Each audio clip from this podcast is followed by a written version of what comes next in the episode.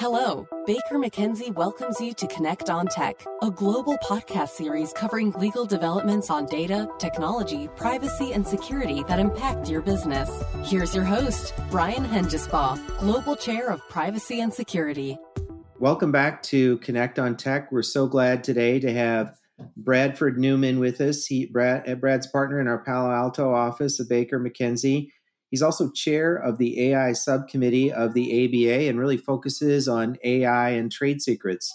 Brad, welcome to the show. Thanks, Brian. Thanks for having me. You bet. So, AI is certainly a hot topic. I think clients and companies are looking to leverage AI in many ways across uh, the enterprise. Uh, there's some particular issues with AI in the context of hiring. Can you give us a little background on that? And then also, uh, fill us in on this letter that was sent by 10 U.S. senators to the, the chair of the EEOC.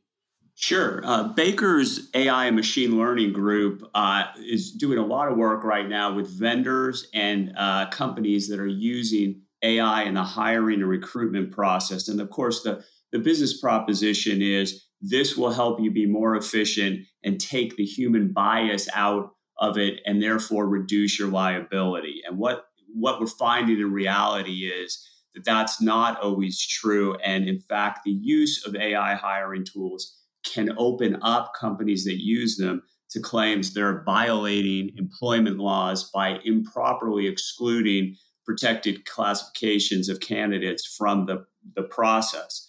And of course, the push pull is the vendors don't disclose to the companies what the algorithm is actually doing. They make some representations and warranties, but won't indemnify. And the companies are therefore left uh, to sort of trust the AI vendor in a certain way.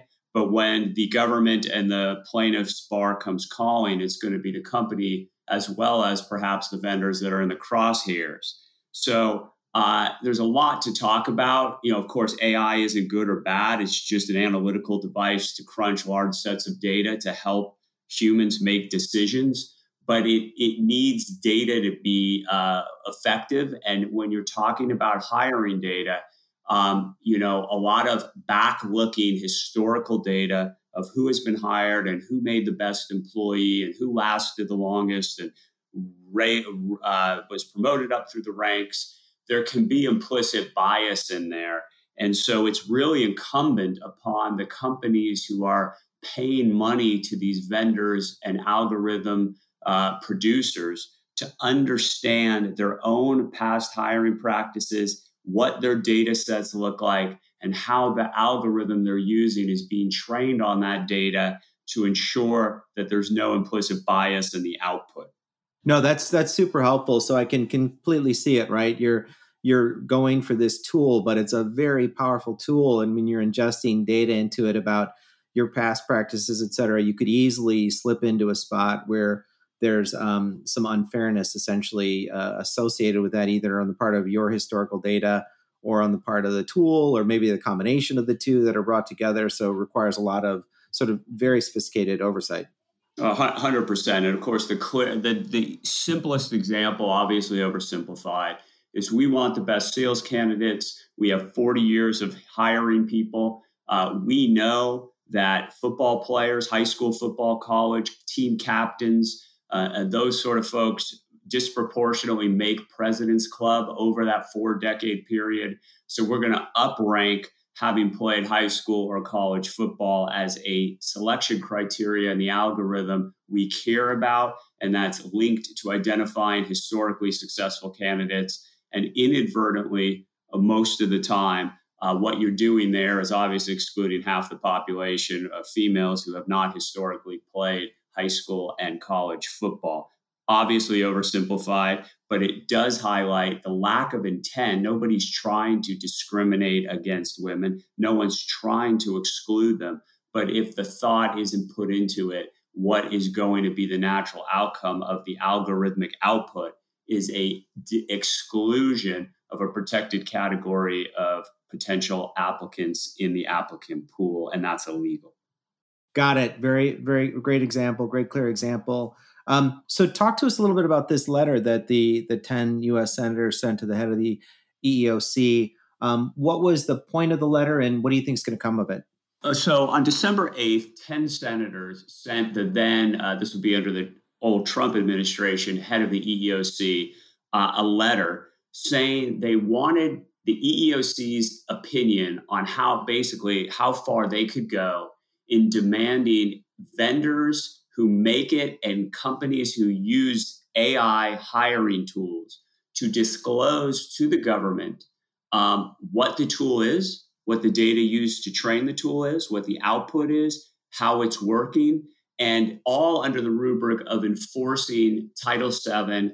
And uh, the, the underlying and stated premise was that there's been systemic and historical racism in hiring. And as COVID eases up and there is a, a rush to hire talent, these senators expressed concern that the EEOC ought to be taking an active and aggressive role in going after vendors uh, and users of AI hiring tools. Now, there's some inside Washington stuff here. The 10 senators are not the AI caucus of the House of Representatives. Um, they, you know, they're very powerful. Elizabeth Warren, Cory Booker. I mean, this is nothing to slough off.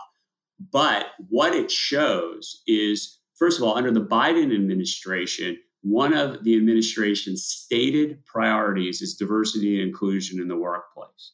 You've got a Democratic House, Democratic Senate, Democratic administration.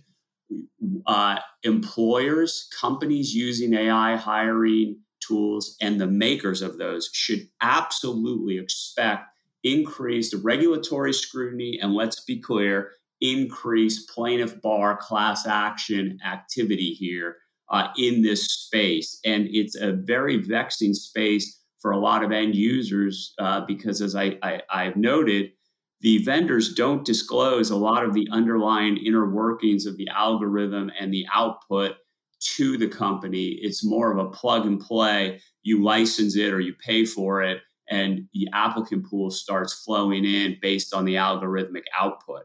So, not a lot of visibility there. And I think a lot of companies using these tools could be caught short footed here if the government comes calling. And, you know, we're seeing an, an, increase, and not just in the last few weeks, but over the last several months, and probably actually 12 to 15 months, increased regulatory uh, inquiries into uh, what is the algorithm doing and we haven't yet seen a floodgate of class action litigation, but we expect it on the horizon uh, in the next 12 months. Got it. Very good. That makes um, that makes good sense. I mean, and what would you suggest to employers or clients um, when when they're getting into this space? Perhaps other than just why don't you put a flag down with HR and say, gee, before you pick up one of these AI tools, make sure to come talk to us because there are a few legal issues with it. But beyond that, like how would you how would you suggest uh, companies think about this? Great question, and I'll sort of come uh, again high level. AI is good. AI is powerful. AI allows for a lot of uh, business intelligence from data that the individual human mind alone couldn't uh, ascertain from big data. Um, and so we start there, but it is a tool for decision making. And, you know, I, I had proposed federal AI legislation uh, a few years ago. And in 2018, it was turned into a House of Representatives discussion draft bill. And one of the aspects was that if AI is going to be used in hiring, promotions, or firing, that there had to be a human in the chain. And so I think we, we take that principle, and when legislation is ultimately enacted, that will be a key part of it.